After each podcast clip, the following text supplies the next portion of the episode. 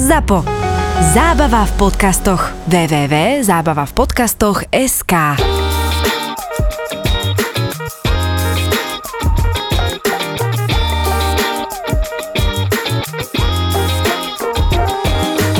Ja tiež ináč som sa nebol dať strihať, lebo zajtra letím cez Turecko do Iránu a tam chodím v jazde alebo v Esfaháne, keď mám čas sa ostrihať. Na toto ma teda kedysi nahovoril prvýkrát Martin, keď ma zobral so sebou na cestu cez Afganistan, Pakistan a západnú Čínu cez Sintiang.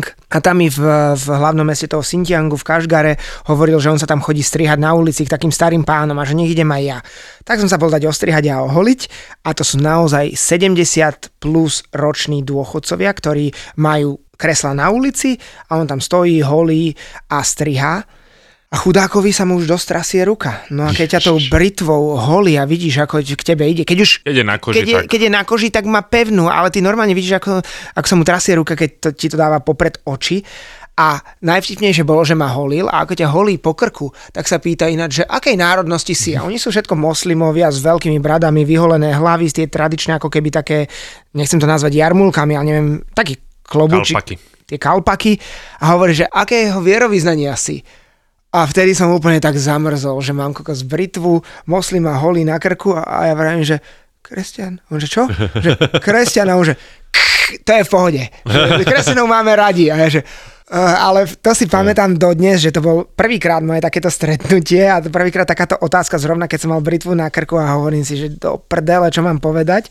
Ale strašne milé to bolo vtedy, lebo on zastal tou britvou a potom... Aj, ono, uh, ja to dávam často na storky, presne tieto miestne návštevy barberov v jednotlivých krajinách a asi také najecht barberské zážitky, ktoré som mal, tak boli... z Jamajky uh-huh. a z Maroka, hej, ešte na Kube takisto, ale tá Jamajka, mám to pred očami, lebo to bol proste normálne len pajzel v strede námestia, jedna stolička, to som nechcel ani vidieť, že ako vyzerá ten strojček a tie hrebene a čo všetko predtým robil, hej, aké hlavy vlastne, ale ja som to bral ako for celé, hej, že treba to zažiť, stálo to nejaké dve eurá možno v prepočte, ale on bol šťastný, že som ho navštívil, hej, ja mám z toho zážitok, takto vždy v Kolumbii idem sa strihať, v Španielsku, v Turecku, no kdekoľvek, kde som, tak vlastne aj reálne nemám šancu sa dať ostrihať na Slovensku, keď viem, že mám jeden deň na prestup,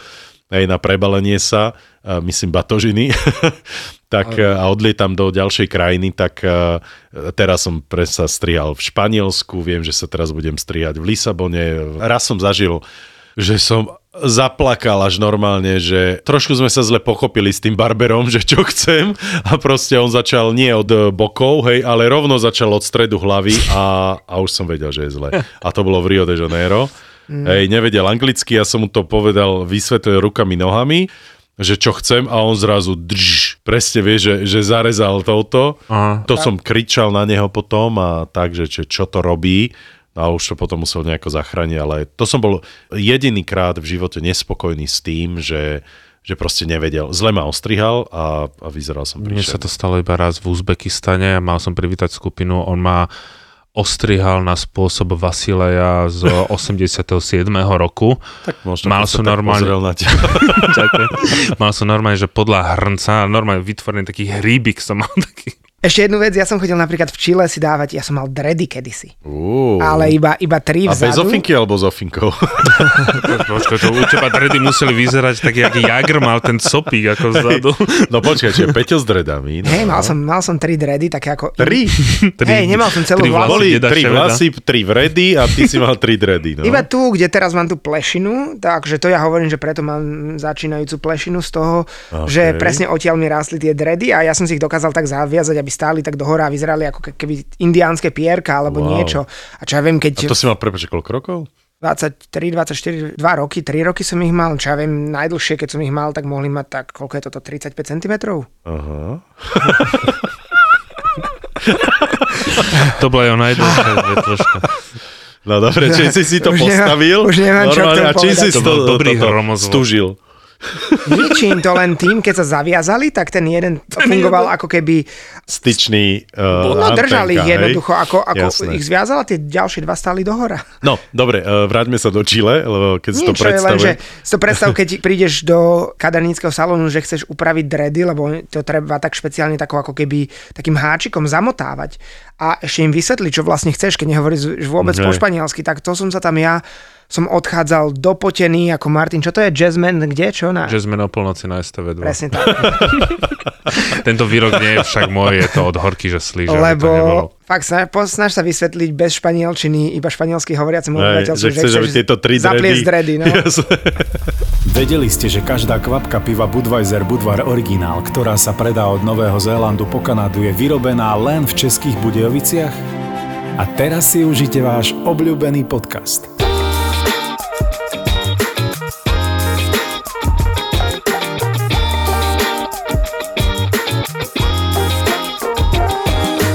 No chlapci, ja som teraz posledný mesiac vlastne bol doma. Jediná moja exotika bol Český Krumlov, wow. Praha, Brno, Tábor a České Budějovice, že v tomto dieli... Budeme mluvit česky. Jo, jo. jo. Já dám i pražský přízvuk, jo, kluci.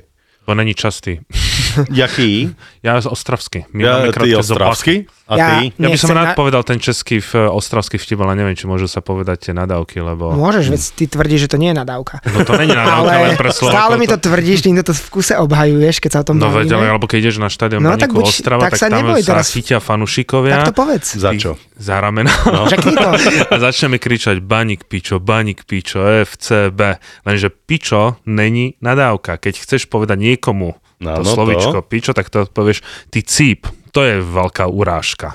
To ako keď Pražák povie ty vole, no. tak Ostravák povie ty pičo. Preto je, že keď je také doťahovanie medzi Bratislavákmi a Košičanmi, Ej. tak majú niečo aj Ostraváci a Ej, samozrejme pra, Praha. Ej, aj, aj Brno taký, do toho, vieš, Praha, Brno. Aj taký vtip, že proč vy v tej Ostrave mluvíte tak krátce? Bo není častý pičo. Okej.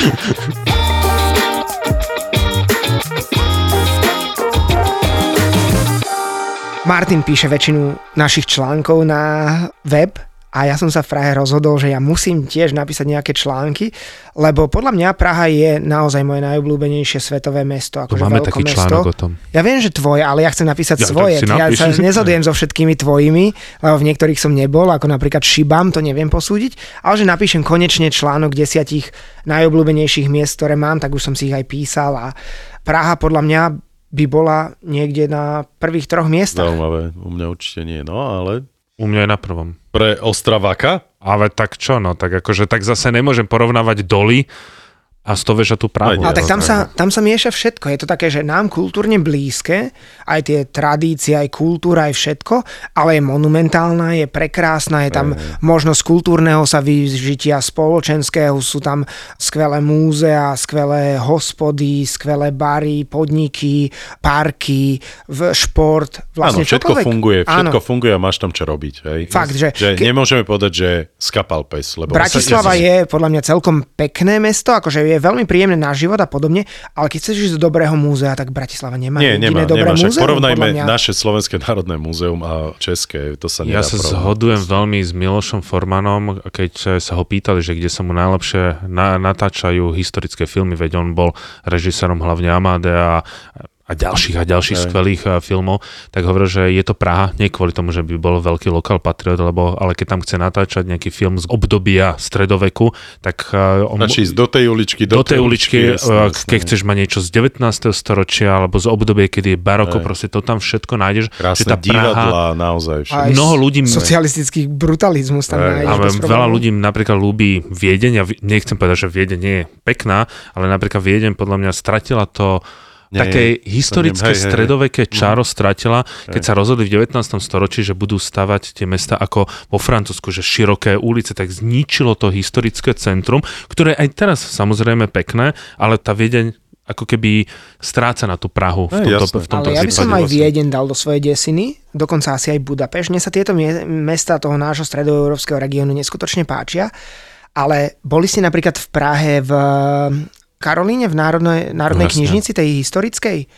To je, že wow, to ti normálne padne sánka, podľa mňa málo kde na svete nájdete Nebol tak tam, prekrásnu historickú knižnicu, ktorá vyzerá naozaj ako... A čo taká v Lisabone? Môže byť, že aj v Lisabone nebol som. alebo a, v Porte. Alebo aj v Rio de Janeiro je aj, prekrásna. Dubline. Ako? V Dubline ešte jedna taká. No, je ich samozrejme mnoho, samozrejme. Ale táto je naozaj ukážkovo krásna. A je to obrovský zážitok, ešte keď vás zoberú do tej, neviem, či sa volá meteorologická väža, či aká väža, to je nad tou knižnicou a vidíte prekrásny výhľad mm. na celú Prahu. Je to obrovský zážitok, ja som bol teraz prvýkrát a super. Ja no Prahu ako, reagovali, ako reagovali Česi na tvoje premietanie? To bolo o čom? O Patagónii, ja si myslím... Zaspali. Ale prestaň. No. Ja si myslím, že vynikajúco, dokonca, nechcem povedať, že to je len mnou, alebo... Trošku skromnosti do tohto podcastu musíme priniesť. Zlatý, no ideš. Alebo tou témou Patagónie, alebo Travelistanom samozrejme, ale hovorili, že po veľmi dlhej dobe bola Pražská lucerna vypredaná na takéto cestovateľské premietanie, čo je super. Podľa mňa veľká vec. Akože, nemyslím si, akože naozaj teraz úprimne, nemyslím si, že by to bolo mňa v Čechách nikto nepozná. Martina by možno poznali, ale tiež je to veľká Bohužiaľ. vec, že, že Lucerna, ktorý je naozaj prekrásny priestor, úplne úžasný. Ja do Prahy viac menej, mne sa tam nechce chodiť prednášať veľmi, lebo je to také, že pol, alebo skoro celý deň cestuješ, pol dňa cestuješ, potom pol dňa cestuješ späť, ale už kvôli tým priestorom v tej prekrásnej Lucerne mm. a to, ako to tam vyzerá, aká je Praha úžasná, tak za každým, keď je možnosť, tak idem, lebo to si nemôžem nechať uísť. Ty si hovoril, že tá Praha je taká multikulturálna, ale pre mňa takýto skvozdy je Istanbul. Hej, že, lebo to som proste... nehovoril, ja som nehovoril, že multikulturálna. Jasne, no, hovoril si, že proste... Monumentálna. Nejak, monumentálna, čiže... Vieš, bol som teraz pre, v Istanbule pred pár dňami a to je, to je proste mesto, kam môžem chodiť stále. No, hej. Keď už to tu spomína, Istanbul by bol v mojej desiatke, určite. No, to je proste mesto neskutočné, ale čo ma teraz mrzí, počujete, vodná...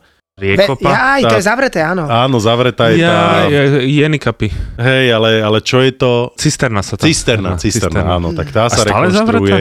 Áno, teraz proste som... A už je asi tri roky zavretá. Takže tá je bohužiaľ trošku zmenená. No a teraz som videl prvýkrát vlastne už zmenenú Hagiu Sofiu z múzea na mešitu a mm-hmm. je to rozdiel. No, je to veľ... Dobre, pozitívum je to, že je to zadarmo. Hej. Ale no tak vieš, no, český turista alebo slovenský by sa ešte z toho potešil. Ale neviem, kedy si bol, ale aj pred koronou, keď to bolo ešte múzeum, tak bola, ja som bol zadarmo. Ale možno som... Nie, možno ja som, som t- zažil platenú, to, určite. Musel byť nejaký sviatok, aby to možno, bolo zadarmo. Možno som trafil niečo. Ale teraz vieš, je to už... Druhá vec je tá, že sa musíš vyzúť samozrejme a podobne a tým, že je to tak navštevované miesto, tak proste tam máš že tisíce týchto pánok.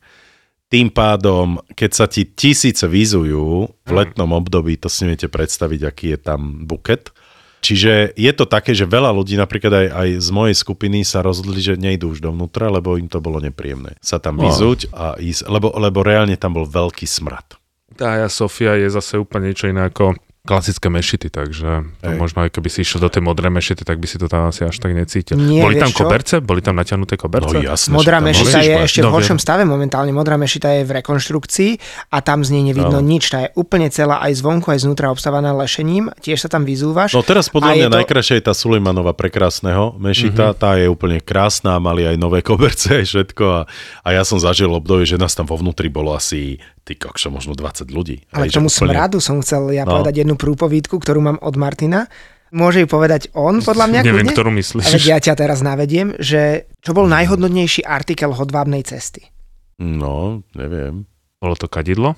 Je to súvis s Istanbulom, lebo tady prechádzala hodvábna cesta. Presne, to spomíname. A jedno, či vôjdeš do nejakého, hoci ktorého chrámu, či vôjdeš do buddhistického, alebo vôjdeš do kresťanského, moslimského, tak častokrát bolo tam práve to kadidlo. A to kadidlo bolo hlavne kvôli tomu, že vtedy boli rôzne choroby a mali pocit, že to má ozdravný účinok a že to odháňa všetky tie, my to nazveme vírusy, ale vtedy mali pocit, že do toho svetostánku nič nevojde, ale hlavne tam bolo, že ľudia nepoužívali dezodoranty, nepoužívali voňavky, ľudia sa kúpali raz za uhorský rok, hlavne tí kresťania, keď prišli križiaci potom prvýkrát do Istanbulu, no do, nie do Istanbulu, ale do Konštantinopola, bolo do Svätej Zeme, tak boli prekvapení, že tí moslimovia sa každý týždeň umývajú v kresťanskom svete, dokonca si mal rady, kde sa umývali raz za pol roka, takže to teda páchlo, tak práve bolo práve to kadidlo a bolo váženejšie ako práve povedzme rôzne koreniny alebo zlato alebo striebro. Lebo ti prebije ten smrad a to napríklad ešte aj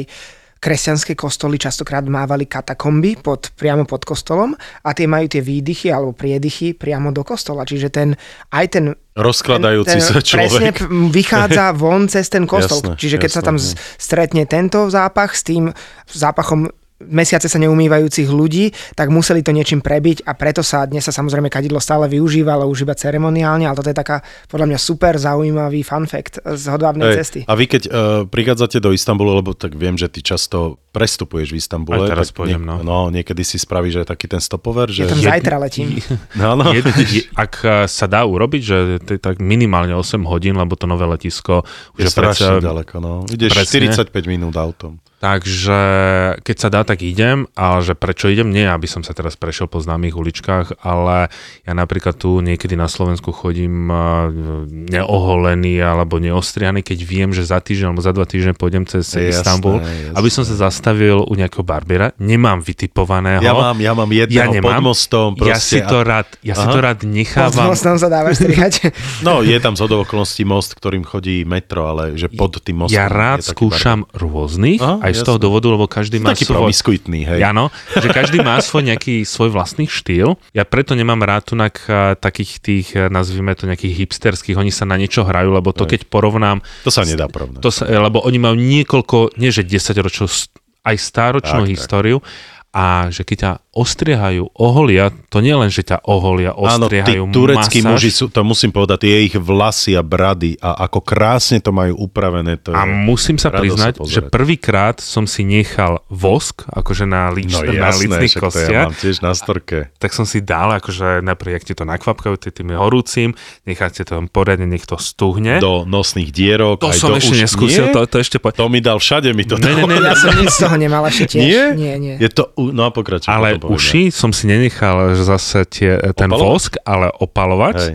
A keď som prišiel potom na Slovensko, tak niektorí, že ty vyzeráš nejako mladší. A že ne, lebo som sa práve nechal ostrihať Hej. práve v, tými barbiermi a ešte jak ťa pomasírujú a potom ti dajú tú citrónovú voňavku, ti to poriadne vypáli a potom ešte krém a potom ešte púder a potom ďalší krém, že tých štyridsaťpäť minút je pre mňa... No aj viac niekedy, no. Tak ja som mal, akože tak v priemeri je pre mňa veľmi... Je to pre mňa oddych. Hej, a zaplatíš to... za to dvadsať eur, prepočiaľ, aj menej, hej. Niekde aj štyri. Tak prosím, nie, ako za ostrihanie platíš päť šesť eur v prepočte, aj menej niekedy, no. Ale keď už si dáš všetky tieto veci, tak to už sa nabaluje samozrejme. Mm. Ale ja teraz som už objavil, lebo bol som tam v novembri, teraz som tu bol, som tam bol v apríli či v máji a proste som si zapamätal toho svojho barbera, ktorý presne toto mi urobil, že mi dal ten vosk do dierok, nosových, ušných a všetko mi proste vytrhal a tak a bolo to veľmi, veľmi príjemné. Dal mi čaj samozrejme, hej, a, a to sú takí dvaja bratia a už, úžasné bolo, že teraz mu asistoval jeho syn, ktorý proste má na starosti presne to, aby bolo všetko čisté. Čiže keď on do, dostrihal, tak on hneď zobral strojček a vyčistil ho, hrebeň očistil, umýl a podobne. Čiže je to naozaj taký mužský rituál, bolo to veľmi, veľmi príjemné a je to, to sa nedá porovnať cenovo, koľko platíš za také veci tu, ale vieš, vedľa mňa potom prišiel taký ten pravý Turek, ten dal dole tričko, hej, celý zarastený, lebo oni ich holia, holia, vieš, aj chrbty, ruky, brucha, všetko je, že Ježiš Mária. A ešte sa mi páči ten rituál, keď si dávajú do tej britvy, lebo už ne, nepoužíva sa klasická britva, to už je, že ťažko nájsť, že dávajú tú žiletku, no, jak to pre teba otvára, niekedy to zapali, že to ešte vydezinfikuje, že to, oni to majú tak v sebe, že ukážu. Však, ale to je to, čo si hovoril pred chvíľou, že to sú stáročia, ten rituál naozaj je stáročiami daný a u nich je to úplne prirodzená vec, pretože tí miestni Turci, nikto sa neholí doma. Hej. Presne. On presne chodí na... Lebo celý Istanbul je na ulici. Však celý život istanbulský alebo turecký je na ulici. Tam sa je, tam sa predáva, tam sa komunikuje. Však všetci so, sedia od rána do večera pred tým svojim obchodíkom. S hej. čajíkom. S čajíkom a s, a s cigaretami. To je niečo, čo... Viete si predstaviť vec, že by sa v Turecku zakázalo fajčenie v reštauráciách? Takže vznikne občianska vojna.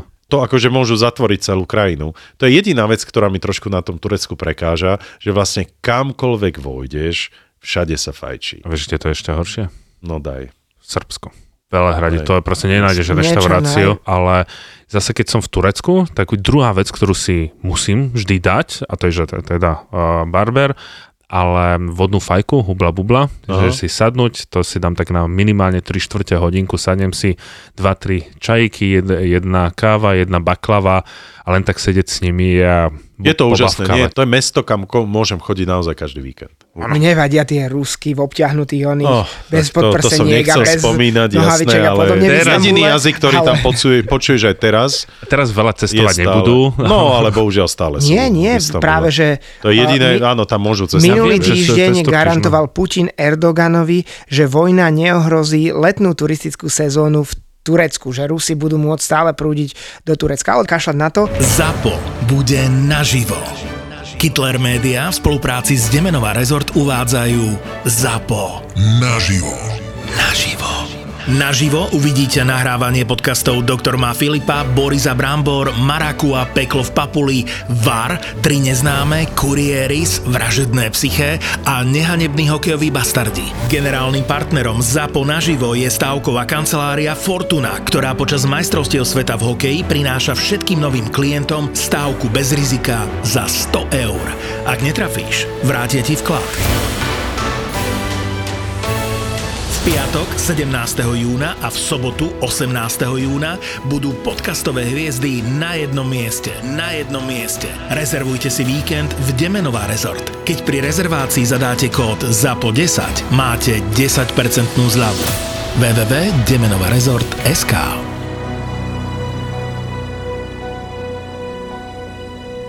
No dobre, Saudská Arábia. Dobre bolo. Dobre bolo? Dobre bolo.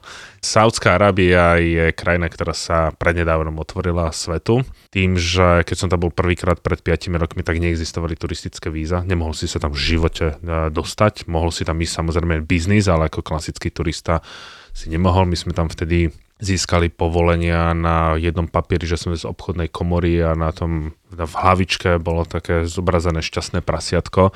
Ale napriek tomu, že Saudská Arábia sa otvorila, dneska tie víza človek dostane absolútne jednoducho, stačí si to vyklikať, zaplatíš približne stoštyridsať eur, máš ročné víza, je, multiple, čiže môže je, sa... Keď áno, ideš len, keď plánuješ jeden, vieš, jednu návštevu Saudskej Arábie. Áno, väčšinou tam viac, ne, ale dostaneš ich na rok, multiple no, a tak, tak ďalej. Už budem pravidelne chodiť do Saudskej Arábie. Sú na, sú na približne nejakých deväťdesiat dní a momentálne sa Saudská Arábia stáva takým snom nejedného turistu, cestovateľa, ako ich nazveme, lebo mnoho ľudí bolo v, du- bolo v Dubaji. Keď si bol v Dubaji, tak mnoho ľudí povedalo, že počas Expa jeden z najkrajších pavilón bola vraj Saudská Arábia. Bol som v ňom, hej, bol, bol veľmi zaujímavý, bol veľmi obľúbený, pretože mali, mali tam veľa takých elementov, ktoré zaujali návštevníka.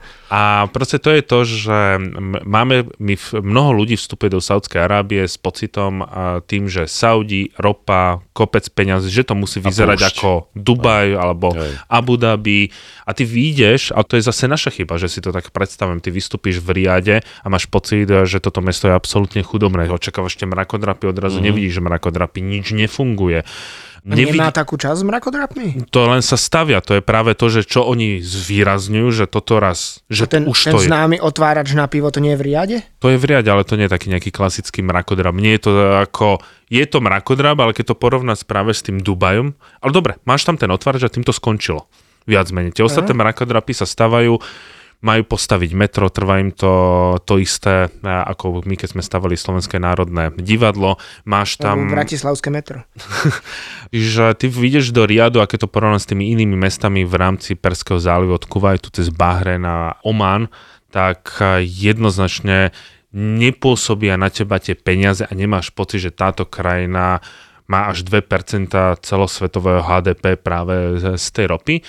A takisto aj tie historické pamiatky, lebo tam sa teraz momentálne lákajú na pamiatky od nabatejcov. Mnoho ľudí bolo v Petre, videlo krásne skalné mesto a niečo podobného je aj v Saudskej Arábii. Oni to sprístupnili, len veľa vecí nie je absolútne dotiahnutých. Ty tam prídeš a ty musíš mať dopredu rezerváciu. Ty keď nemáš rezerváciu, tak ťa nepustia. Uh-huh. A oni majú ho, my máme aplikácie na to, že tie aplikácie nefungujú. Uh-huh. Častokrát e, nereagujú na zahraničné karty. A A celé by som to asi zvýraznil tým, že my sme išli v Al-Ule, to je to nabatejské mesto, ale už som vedel, že musím robiť rezervačku, objednal som si a išli sme na takú jednu vyhliadku na celé to údolie. A tam bola krásna dizajnová reštaurácia. Si zober, že Saudská Arábia má plus štyridsať stupňov už ráno o ôsmej hodine. Otvorená, dizajnová, s výhľadom, s peknými stoličkami. Bez ale, klímy. To by ešte by nevadilo, ale celá čierna.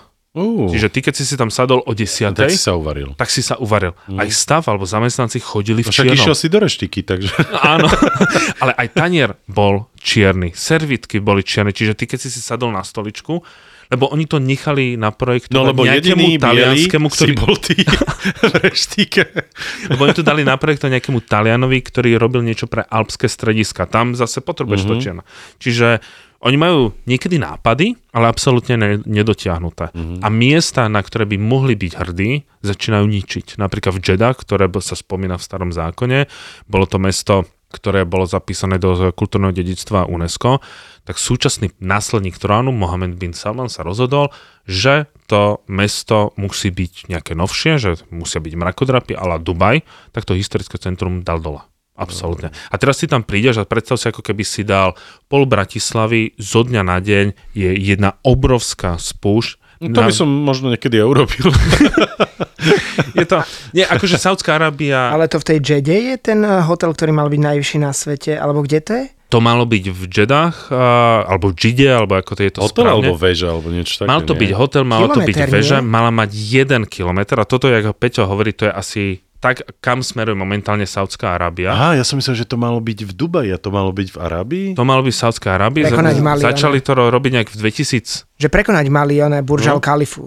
No v Jide mala mať jeden kilometr, skončilo to tak, že v dvetisícsedemnásť zistili, že sa im to v prvej tretine začína prepadávať. Uh-huh. Minuli na to uh, nejakých trinásť štrnásť miliard, tak na tým mávli rukou, takže tá väža je nedostávaná, len uh-huh. pri vstupe do Jida to tam stojí, ale oni majú pocit, no že... No dobre, a majú v pláne ju zbúrať, alebo nič, čo? Nič, to Aha. sa spýtaš nič. Takže Jasne. Ja som sa rozprával s iným Slovákom, nech si teraz ľudia dajú do vyhľadávača také mesto, že Neum sa to volá, a to majú byť práve pri Sinajskom poloostrove, ako je Egypt, a má to byť najkrajšie futuristické mesto na svete.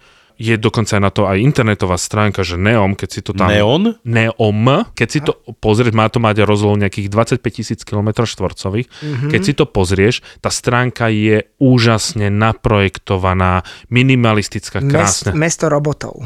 Presne. A ja som sa rozprával Aha. s iným Slovákom. No to je úplne jak z takých tých uh, science fiction uh, filmov. A rozprával som sa so Slovákom, ktorý šťastí projektoval to mesto a on povedal...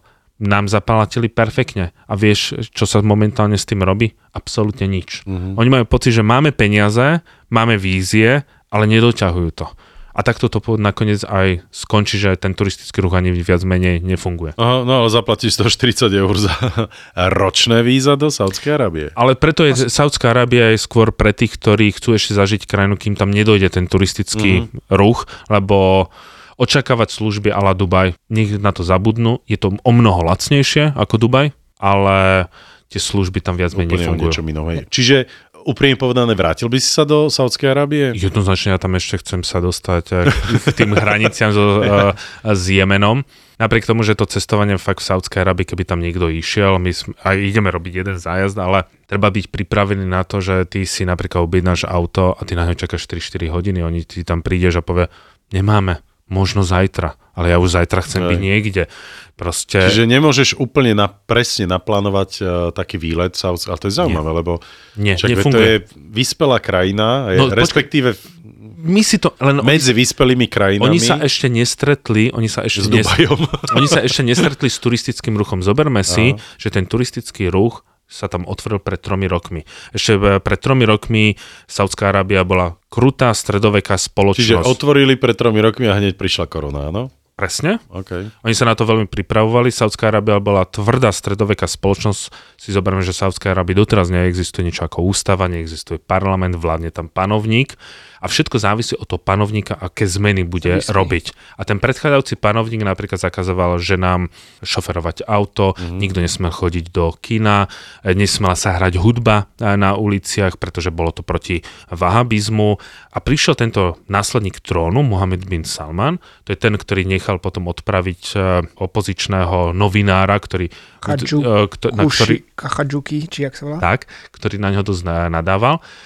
A on povedal, že odrazu ženy môžu, nemusia mať šatku na hlave, môžete chodiť do kina, pred tromi rokmi sa otvorili kina, ženy môžu chodiť aj do reštaurácie, odrazu tá spoločnosť sa otvorila. Mm-hmm. Z nášho pohľadu super, lenže keď niečo podobné ako v Turecku, keď prišiel Ataturk, že urobil veľké zmeny okamžite, tak ona tá konzervatívna spoločnosť, nebola pripravená, hej. Konzervatívna spoločnosť sa na to proste bojuje proti tomu. A tento by chcel urobiť ešte väčší progres. To je tak ako ortodoxní Židia. Hej, tí tiež sú to, takí, isté bolo, že... to isté bolo Irá, v Iráne po iránskej islamskej revolúcii. Ale ja som sa chcel spýtať, že ako je to tam s alkoholom? Nič nedostaneš. Keď sa boli, keď sa boli teraz v Budejoviciach a bavili sa sa... S... No daj, daj toto porovnanie. Saudská Arábia a České Budejovice. Nie, keď sa boli v Českých Budejoviciach, no. Tak sa bavili s predstaviteľmi Budvaru a oni naozaj hovorili, že rokujú s nejakými saudskými šejkami o tom, že by sa tam za- mohlo do budúcna začať dovážať pivko. Čiže v budúcnosti, keď pôjdete do Saudskej Arábie, je možnosť, že si tam dáte mm. aj obľúbený Budvar. Ale no, musí byť, že nula percent.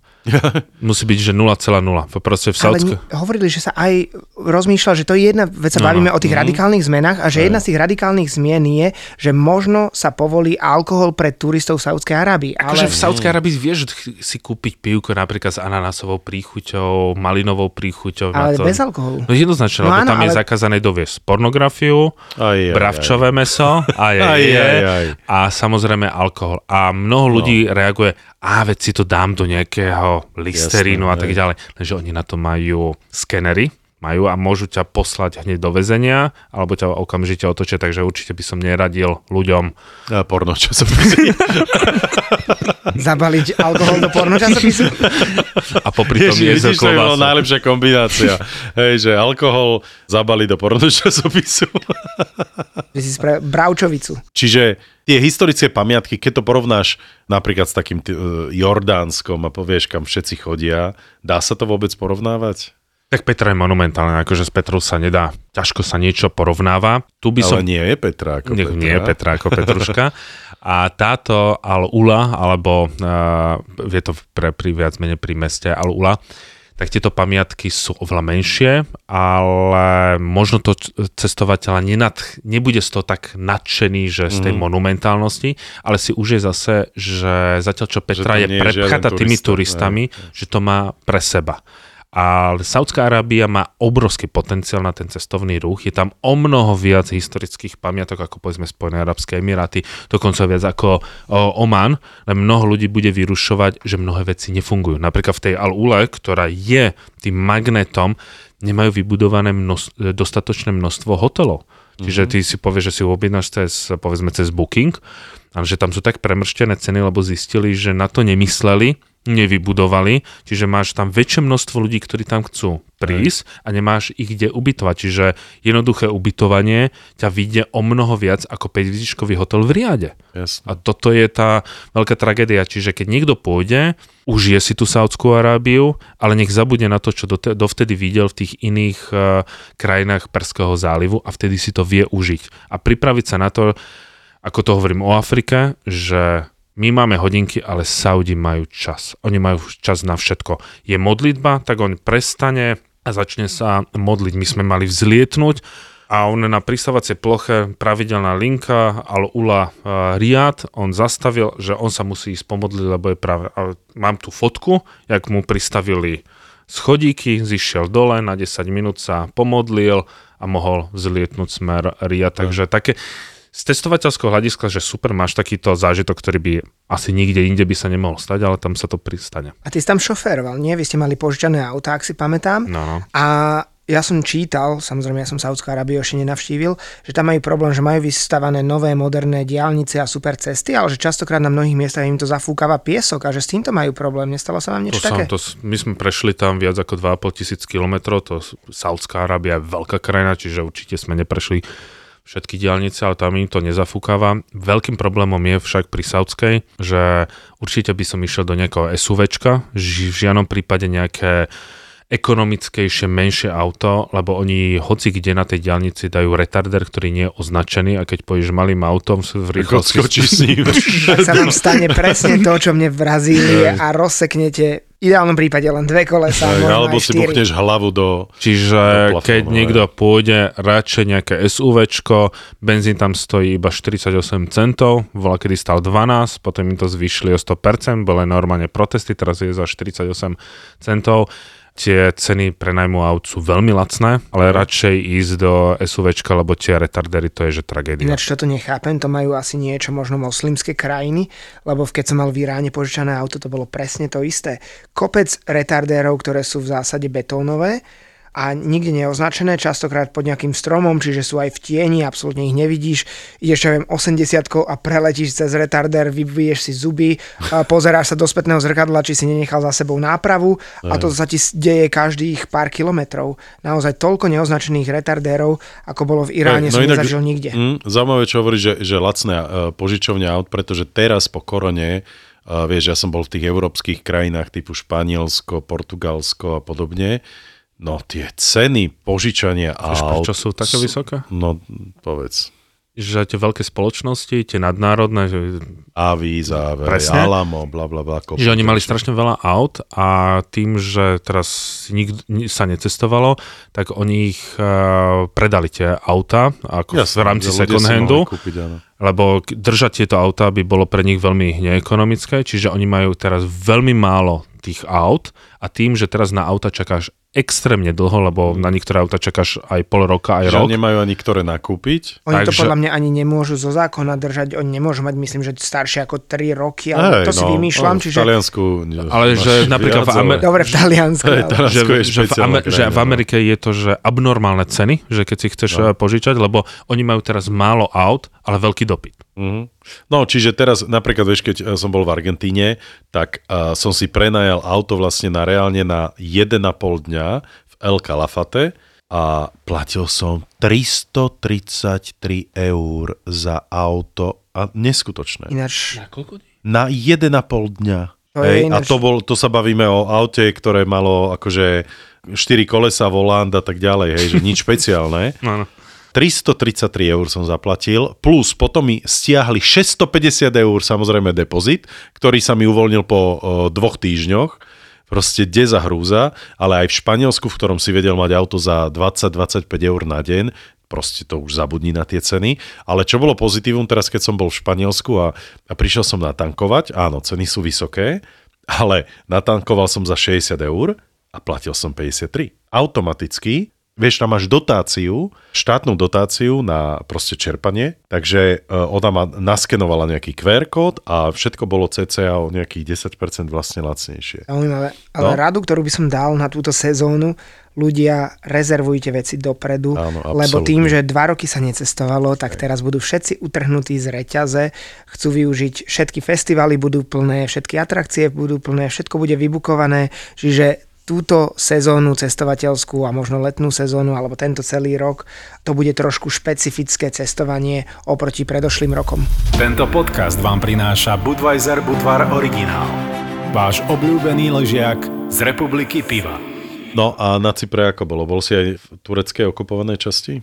No tak Turci by si povedal, že to nie je okupované, ale že ja to, to oslobodená severocyperská Turecka. Mám kamarátov Cyperčanov, takže tí, ktorí žili vo Famaguste a vyhnali ich z vlastných uh, bytov, takže no, je, inak, ale teraz, keď hovoríš o tej Famaguste, je teraz otvorili to mesto duchov, Varoša no. sa volá.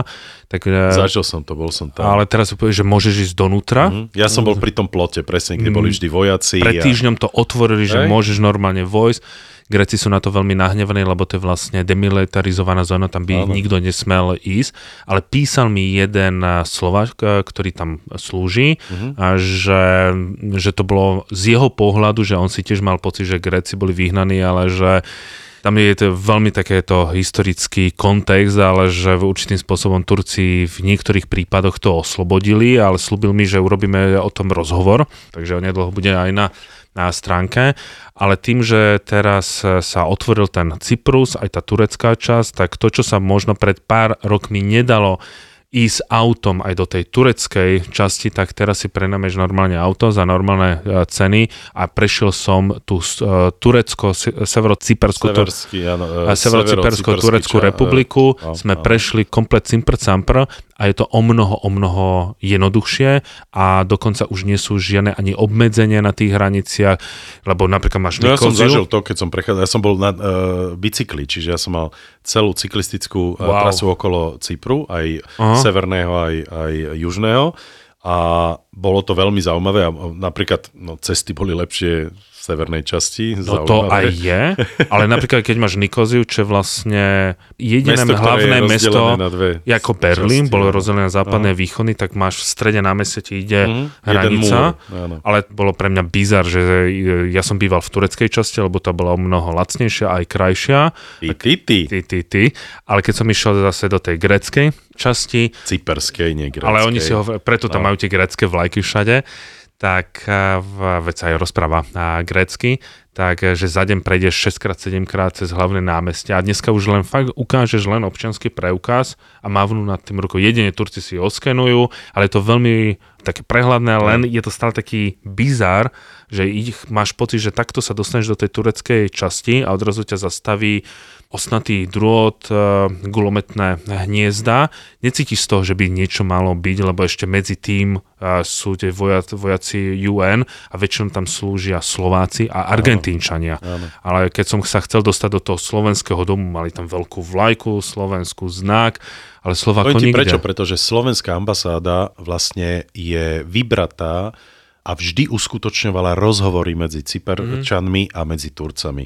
Čiže vlastne taký ten mierový bod pre tieto dve strany bola vždy slovenská ambasáda. No. To je taká zaujímavosť. Neviem, či to ešte stále je, ale roky rokuce vždy Slováci vlastne organizovali stretnutia Cyperčanov a Turcov a hľadali riešenie čo so, s okupovanou časťou. A ešte by, napríklad Nikozia nemá vôbec medzinárodné letisko, tam je to letisko Tuchov tiež, že tam je to lietadlo, čo pristal, vznikol konflikt, teda nedá sa tam dostať, ale možno nám jeden mi slúbil, že by ma tam vedel nejako dostať, ale nesmiem urobiť žiadnu no, fotografiu. Famagusta je m, akože fascinujúce mesto, ale mal som naozaj veľmi zmiešané pocity, aj tie polozbúrané, mm-hmm. vieš, že kostol je proste zbúraný, potom postavená vedľa neho mešita a minaret, tak, no. hej, minaret. Čiže a presne tá, naj, alebo hovorilo sa, že najkrajšie pláže na svete sú v tej Famaguste. Ja musím to potvrdiť, že sú naozaj jedni z najkrajších. Ťažko môžem povedať, ktoré pláže na svete sú najkrajšie. A tam ťa až zamrazilo, keď si uvidel tie uh, rozbombardované hotely, hej, tie... Mesto duchov. No, mesto duchov, áno, opustené, normálne ja, zarastené. Boli, lebo tam máš, tam máš uh, veci, ktoré sa stále ešte akože sušia ako prádlo, hej, ale pomedzi to už sú stromy narastené a neviem čo možné. Takže na jednej strane je to fascinujúce, na druhej strane je to strašne smutné, hej? Pretože za tým príbehom je strašne veľa mŕtvych ľudí a vyhnaných ľudí a tí na to nikdy nezabudnú, hej? Keď proste... To všetko vlastnili Gréci, no. lebo ešte v osemdesiatom štvrtom kedy sa to stalo a tak práve do tej Famagusty alebo do tej oblasti Varoša to bolo viac vychytené stredisko ako povedzme Nice, tam chodili tí najznámejší herci, básnici, proste celý svet sa tam stretával a to bolo také až obskulantné a odrazu zo dňa na deň všetci museli odísť, ako vravíš, ty tam vidíš ešte pozostatky. Ja som sa neubranil tomu pocitu to porovnávať trošku s tou Pripiaťou pri Černobyle na Ukrajine, ale toto pôsobilo na mňa oveľa živšie, lebo ty tam vidíš ešte vlastne pozor, ako keby to ľudia nechali všetky svoje no, ale veci. Nie, že ako keby auty, nechali, ale oni auta, reálne to bicykle. Nechali. Však ja poznám tie príbehy tých no, no. ľudí, že, že oni naozaj len s tým, čo mal v tej chvíli na sebe, musel utiecť a všetko zostalo v tých domoch a bytoch a potom prišli Turci a povyberali si, čo chceli a podobne.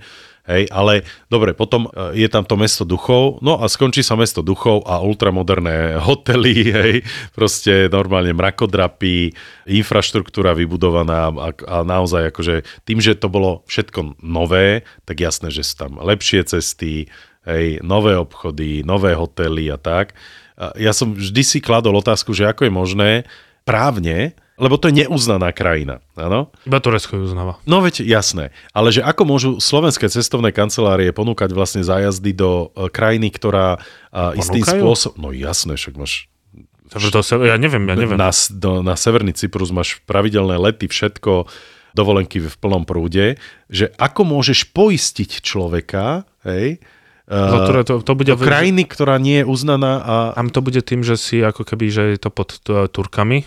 Takže neviem, akoby, no tak je to také, také zvláštne. Ale viac sa mi páčila tá severná časť ostrova aj z toho dôvodu, že sú tam lepšie zachované pamiatky a sú tam neuveriteľne krásne križiacké hrady. Lebo tam, mm. keď križiaci odchádzali do Svätej Zeme, samozrejme pre mňa najkrajší hrad je Krakdeševalie v Sýrii, križiacký hrad, ale tu na tie hrady, ktoré sú v severocyperskej, nad tými jednotlivými údoliami, tak toto je, že ani v Taliansku podľa mňa takéto križiacké hrady nie sú, jak ich stávali. A ty ich môžeš navštíviť? Všetko alebo... už môžeš. Ano? Práve, že keď niekto zažil Cyprus, povedzme pred koronou, s rôznymi obmedzeniami, toto nemôžeš, toto nemôžeš, je to pravda. Ale teraz sa to zmenilo, otvorilo, lebo oni si uvedomili, že tých turistov potrebuje jedna aj tá druhá strana a ľudia môžu slobodne cestovať z jednej do druhej republiky bez toho, že by mali nejaké obmedzenia. Jediné obmedzenie je, že keď si požičiaš auto, musí sa spýtať, či ho môže zobrať do severocyperskej.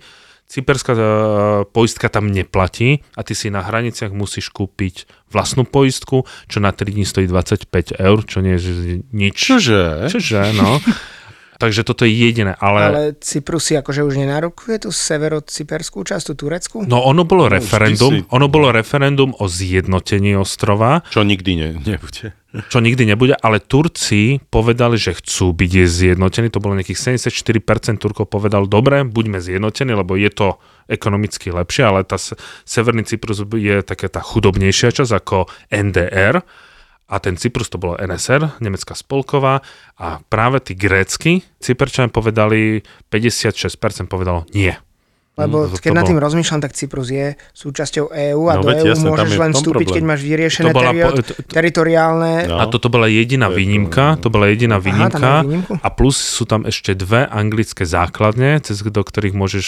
Akrotýry? Áno. A klači. Tá klia, alebo tak nejako. A tie tiež môžeš absolútne slobodne prejsť. Mm. Takže Cyprus ten... bol britský. Predtým bol osmanský, potom mm. britský, potom bola odpor proti Angličanom a nakoniec Gréci si chceli zobrať celý ostrov, aby bolo súčasťou Grécka a to sa Turkom nepáčilo a z toho vzniklo, lebo tam bola silná turecká populácia ešte z osmanskej ríše a Turci mali pocit, že ich tí Gréci budú utlačovať, lebo Gréci a Turci sa nikdy v láske nemali a dlho ešte mať nebudú.